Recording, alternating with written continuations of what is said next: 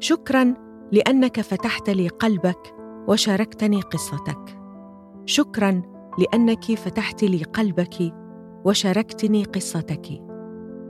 كررت هذه الجملة كثيراً في الأشهر الأخيرة وأنا أعمل على إعداد حلقات بودكاست إضاءات أمريكية. مرة تلو الأخرى أرسلتها لأشخاص أوقدت قصصهم إضاءة تلو الأخرى في ذهني وفي حلقات هذا البودكاست. بدأت رحلتي في الموسم الأول من إضاءات أمريكية بسؤال: هل نعرف أمريكا حقاً؟ وأين يجب أن ننظر لكي نتعرف عليها؟ أمريكا الفكرة والثقافة والمجتمع، أمريكا التي عرفتها وتنقلت بين ولاياتها وعاشرت أهلها حتى أصبحت منهم. كيف أشرحها؟ لم تكن المهمة سهلة.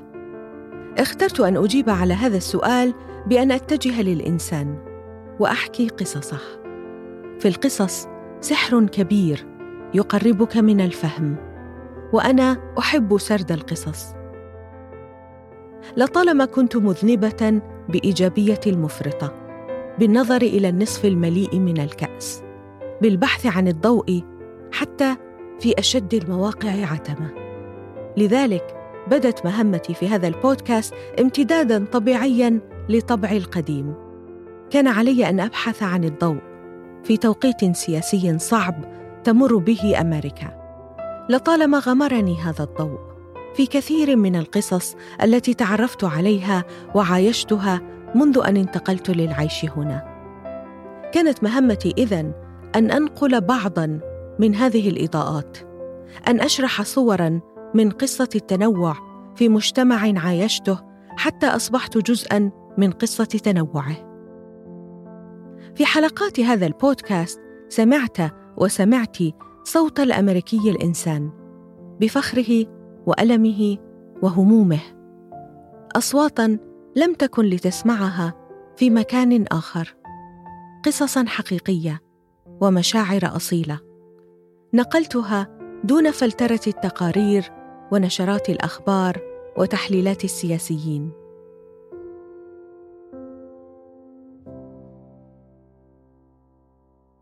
هذه هي الحلقة الأخيرة من الموسم الأول من بودكاست إضاءات أمريكية، وفيها أعود إلى بداية السلسلة وأحاول أن أعرض العبرة من الحكاية، من كل القصص الأمريكية التي استكشفتها في رحلتي، وأشارككم ما تعلمته من كل قصة منها. أنا ندى الوادي، وهذه هي الإضاءة الأخيرة من الموسم الأول من بودكاست إضاءات أمريكية.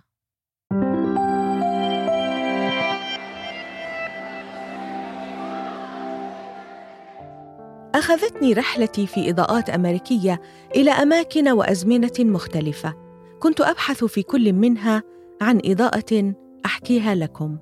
كانت هذه قراهم، أنا الآن موجودة في أرض كانت في وقت ما قرية من قرى السكان الأصليين. إحنا طبعاً في واشنطن جنب المطار في جامعة جورج تاون، وش الطيارات فوق رأسنا صح؟ إيه، واحدة بعد الثانية.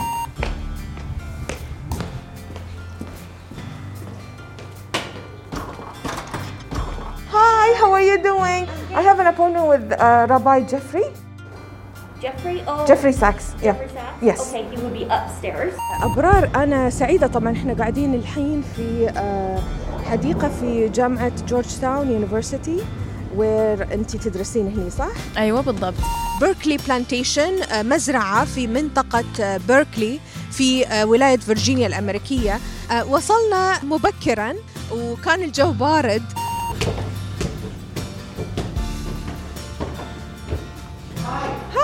I'm Jeff Sachs. Oh, very nice to meet you. Nice to meet you. تبدأ قصة الهجرة العربية إلى أمريكا من لبنان، من قرية جبلية صغيرة مليئة بأشجار الزيتون والصنوبر اسمها سليمة. هذه مدينة سافانا في ولاية جورجيا الأمريكية. على بعد ربع ميل في الجنوب الغربي من هنا جرت واحدة من أكبر عمليات بيع الرقيق في التاريخ الأمريكي.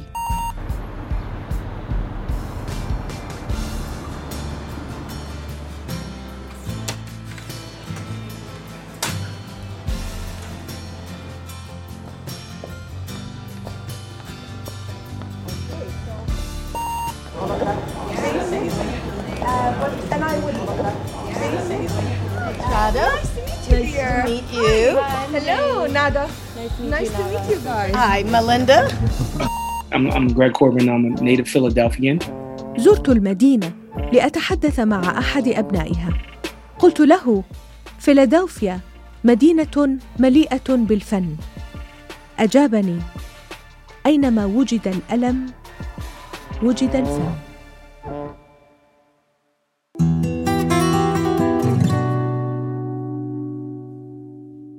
بدأت رحلتي من المتحف الوطني للتاريخ الأمريكي. استكشفت الأسس التاريخية والقانونية لقصة التنوع الأمريكي والفكرة المحورية في هذا المجتمع القائمة على الهجرة. منطقة في شاشات في كل مكان، تحيط فينا شاشات صغيرة في كل مكان. Okay, we will know now. Now we're in the TV era. Of course, you and I are now in the podcast era. So we are seeing. So if you. تعلمت كيف أن حكم الشعب للشعب أكثر تعقيداً مما يبدو، وأن الديمقراطية عملية مستمرة وليست هدفاً نهائياً. بدأت بعدها في خوض رحلاتي الصعبة. استكشفت جوانب من قصة السكان الأصليين المؤلمة في هذه البلاد. I'm very proud to be native. I'm very proud to be Chickahominy. It's been a long road for our people. I can see you are very emotional. At times.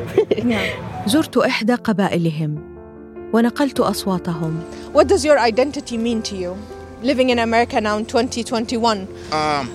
Well, it makes me sad for everybody else because they're still ignorant. Because a lot of people still don't think it's American Indians around. Wow. So I'm constantly have to educate people every single day.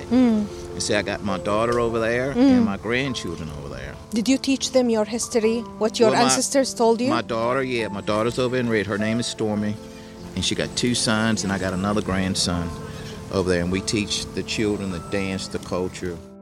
استمعت إلى موسيقاهم. وشاهدت عروضهم الراقصة. So tell me about your dress. This is gorgeous. Thank you. This is a jingle dress. These combs are made of snuff cans. You can touch them. Sure. تعلمت أنهم ما زالوا هنا على هذه الأرض. Do you think the history was fair to Native Americans? Still not. Not yet. رغم كل ما مروا به، لا يزال السكان الأصليون باقين. رقصة الترحيب. وهي رقصة يقوم بها الرجال عندما يأتي إليهم ضيف، يقوم بالرقص أمام رجال القبيلة، وهذه هي الرقصة. إنه بالفعل منظر جميل جدا. يرقص أعضاء القبيلة وخلفهم النهر والخضرة والشمس ساطعة. تناغم كبير بين الطبيعة وبين الراقصين.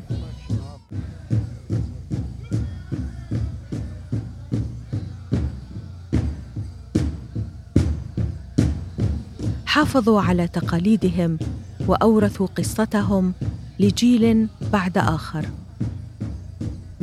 كانت هذه إضاءة البقاء.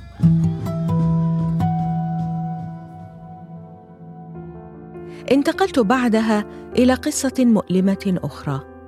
بدأتها من ولاية جورجيا الأمريكية، حيث جرت واحدة من أكبر عمليات بيع الرقيق في التاريخ الأمريكي.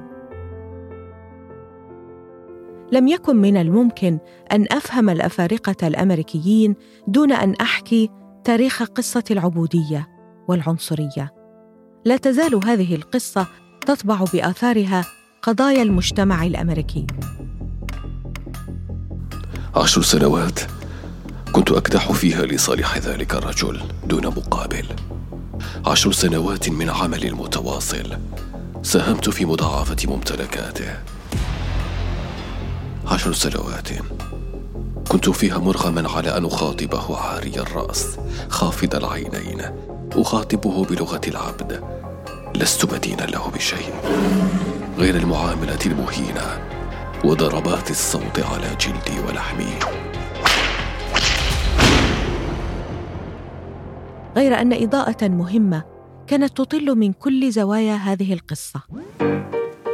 رغم تعرضهم لأبشع أنواع الظلم البشري، صمد الأفارقة الأمريكيون، نظموا أنفسهم وقاوموا ما تعرضوا له. إنها إضاءة الصمود. For the ancestors, for those in the now, for those in this moment, wondering how, we gonna get it, we gonna be all right. Never was wrong. Destiny is the song we sing. So if you are living to witness this global movement, this emergence, you are blessed to see a change that ancestors planned. اليوم يعيش الأفارقة الأمريكيون واقعاً جديداً، شرحه لي شاعر من فيلادلفيا، فتح لي قلبه وشاركني كيف كبر كرجل أسود في أمريكا يحمل قصة قومه الكبرى في جسده وجيناته. When I think about being African American, not just am I thinking about survival, I'm thinking about resilience, الجلد, power, القوة, I'm thinking about love, المحبة, I'm thinking about community, الجماعة, and connection, الارتباط, and being in tune with people's best selves, harmony and humanity, الانسجام والإنسانية. شرح لي بصدق المشاعر التي تتملكه عندما يشهد عنف الشرطة تجاه الأفارقة في أمريكا. أن تكون أسود في أمريكا اليوم يعني أن تكون لديك أسباب عديدة لكي تغضب، لكنه اختار أن لا يكون غاضباً، أن لا يلعب دور الضحية، أن يغلب إنسانيته لكي لا يأكل الغضب جسده وروحه. كانت إضاءة الغضب أو اللا غضب. Because we are the power, because we are the love, because we are the joy, are the joy, are the joy, are the joy, and yes, we are the smile that brightens the entire sky. God bless y'all. Thank you.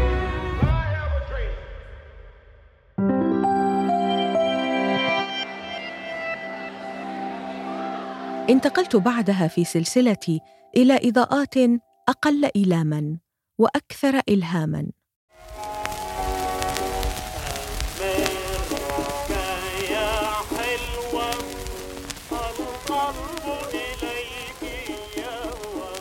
بدأتها بتاريخ قصة العرب في أمريكا. لم يكن وصول العرب واندماجهم في هذه البلاد طريقاً سهلاً، لكنهم استطاعوا رغم العراقيل أن يشكلوا حضوراً لا يمكن إغفاله اليوم. إنها إضاءة الاندماج. على مدى عقود من الزمن كرر الإعلام الأمريكي وأفلام هوليوود صوراً نمطية مشوهة للعرب والمسلمين، ساهمت ولا تزال في تعقيد وضعهم كأقلية في المجتمع الأمريكي. لكن الصورة بدأت تتغير.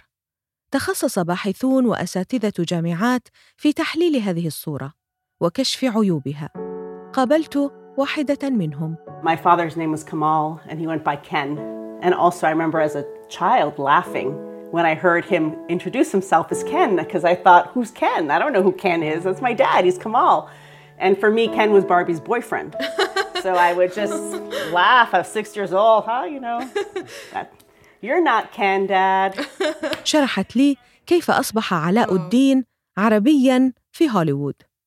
كانت إضاءة الصورة. You know, when I think about my own childhood, back then it was being Arab and being Muslim was something to explain to people and defend. Politically, things have changed, but it's still the same. It's still something you have to explain and defend to people.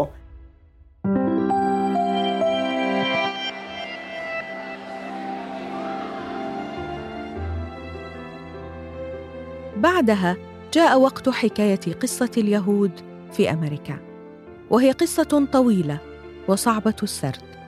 قررت لكي أحكيها أن أزور لأول مرة في حياتي كنيساً يهودياً. ذهبت مع فريقي إلى الكنيس. سرت في أروقته تلاحقني الميكروفونات التي صوبها زملائي نحوي ونحو الحاخام اليهودي الأمريكي الذي قابلته، تلتقط كل صوت وكل سؤال. I don't know if the sound is good with the mask on, but we can be distant and take off the masks. I'm That's okay with you? I'm okay with doing that. I'm vaccinated. I'm vaccinated too. Okay. حكى لي الحخام تاريخ رحلة اليهود إلى هذه البلاد واندماجهم في المجتمع الأمريكي، ولم يتوانى عن إجابتي عندما سألته هل تسيطرون على سياسة أمريكا واقتصادها بالفعل؟ Yeah, well, there's so much to say about your wonderful question. تهجر اليهود من أوروبا ووجدوا في أمريكا وطناً، أصبحوا جزءاً مهماً من نسيجه الاجتماعي. إنها إضاءة الرحلة.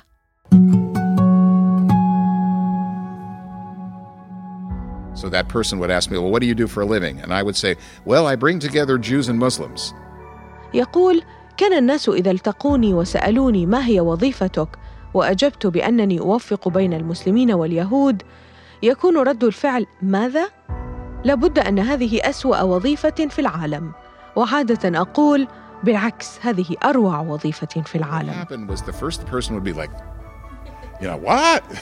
And then he or she would say, oh my God, that must be the worst job in the world. I said, no, I want you to know this is the most wonderful job. This is the best job in the world. لطالما استهوتني قصص التقارب الديني في المجتمع الأمريكي. تعرفت مرة على كاتب يهودي أمريكي في أحد فعاليات هذا التقارب. عندما كنت أعمل على إعداد هذا البودكاست تواصلت معه. كنت أبحث عن من يشرح لي قصة اليهود في أمريكا، لكن سرعان ما اكتشفت أنه هو نفسه القصة التي أبحث عنها.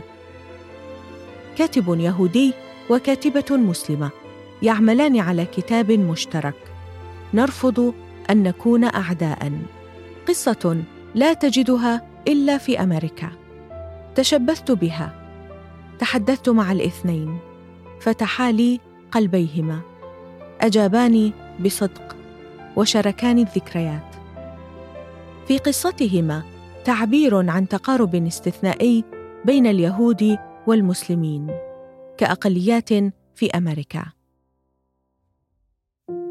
اتصلت وأنا في الكنيس بصبيحة رحمن، قالت لي حياتنا كأقليات على المحك، والحوار ضرورة أخلاقية ومصلحة مشتركة. It is imperative that we set aside any differences that we may have, because what unites us is stronger than what divides us. And if we want pluralism and democracy to survive in the United States, which is right now at stake, minority communities like Muslims and Jews need to come together, forge alliances, stand by one another, and push for what America stands for. كانت إضاءة التضامن التي كنت أبحث عنها.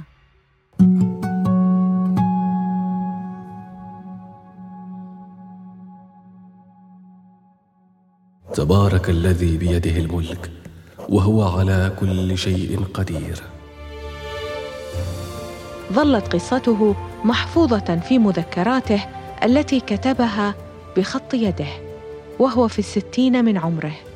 كتبها باللغة العربية متعمداً لكي لا يستطيع مستعبدوه قراءتها، وبدأها بآية تبارك الذي بيده الملك كاعتراض مبطن على منظومة استعباد الإنسان للإنسان. لطالما عرفت بأن علاقة أمريكا بالإسلام ليست علاقة مستحدثة أو طارئة، وأنه دين وجد على هذه الأرض منذ زمن الهجرة الأولى، لكن تقاطع قصة هذا الدين مع قصص أخرى في هذه البلاد أضاف بعداً آخر على رحلتي. وأنا أبحث عن تاريخ الإسلام في أمريكا برز لي توماس جيفرسون، أحد الآباء المؤسسين الذي امتلك نسخة من القرآن. برز لي عمر بن سعيد، أفريقي مسلم استعبده الأوروبيون وجلبوه إلى أمريكا. كتب مذكراته باللغة العربية التي لا يفهمها مستعبدوه. وبرز لي مالكوم إكس، أفريقي أمريكي وجد في الإسلام طريقاً لمحاربة العنصرية، تقاطعت قصة الإسلام في أمريكا مع قصة أمريكا منذ زمن الآباء المؤسسين وزمن العبودية والعنصرية وأحداث 11 من سبتمبر، وحتى اليوم كان الإسلام منتمياً إلى هذه القصة منذ البداية. إنها إضاءة الانتماء.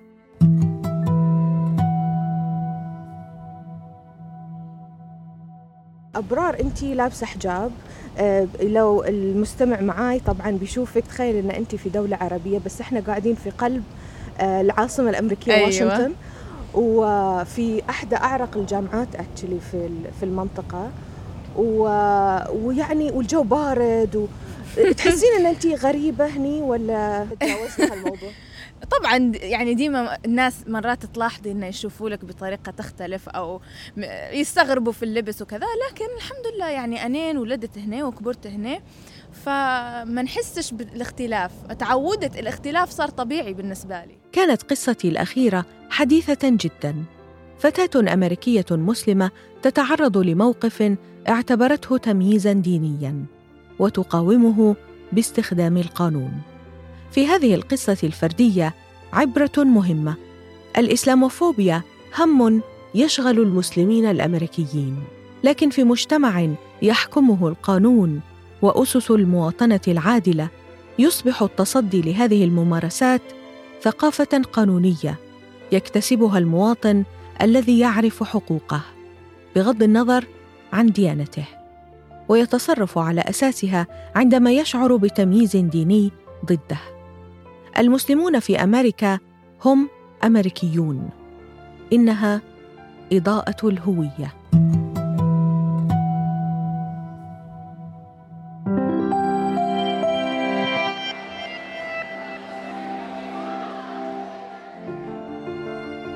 عندما انتهيت من سرد الإضاءات في السلسلة الأولى من هذا البودكاست، لم أتمكن من إغفال صفة الاستمرارية التي تحملها كل إضاءة.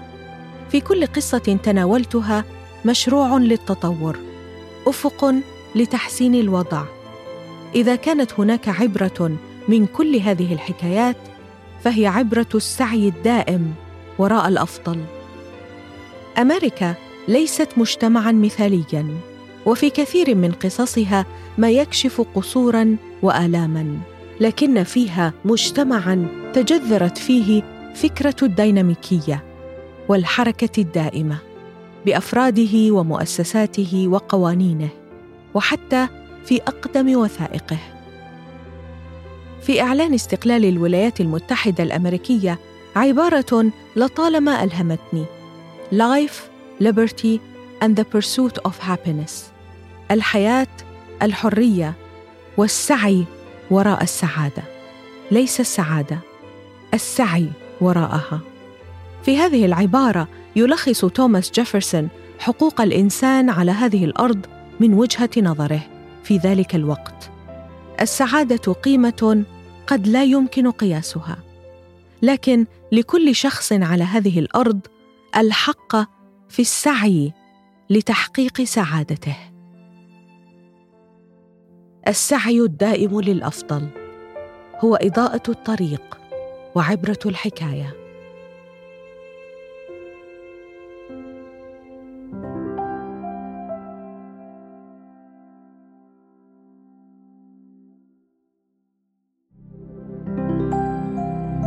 إضاءات أمريكية من الحرة بودكاست، صباح كل خميس على أبل بودكاست، جوجل بودكاست، سبوتيفاي، ساوند كلاود، وعلى أثير راديو سوا. أنا ندى الوادي.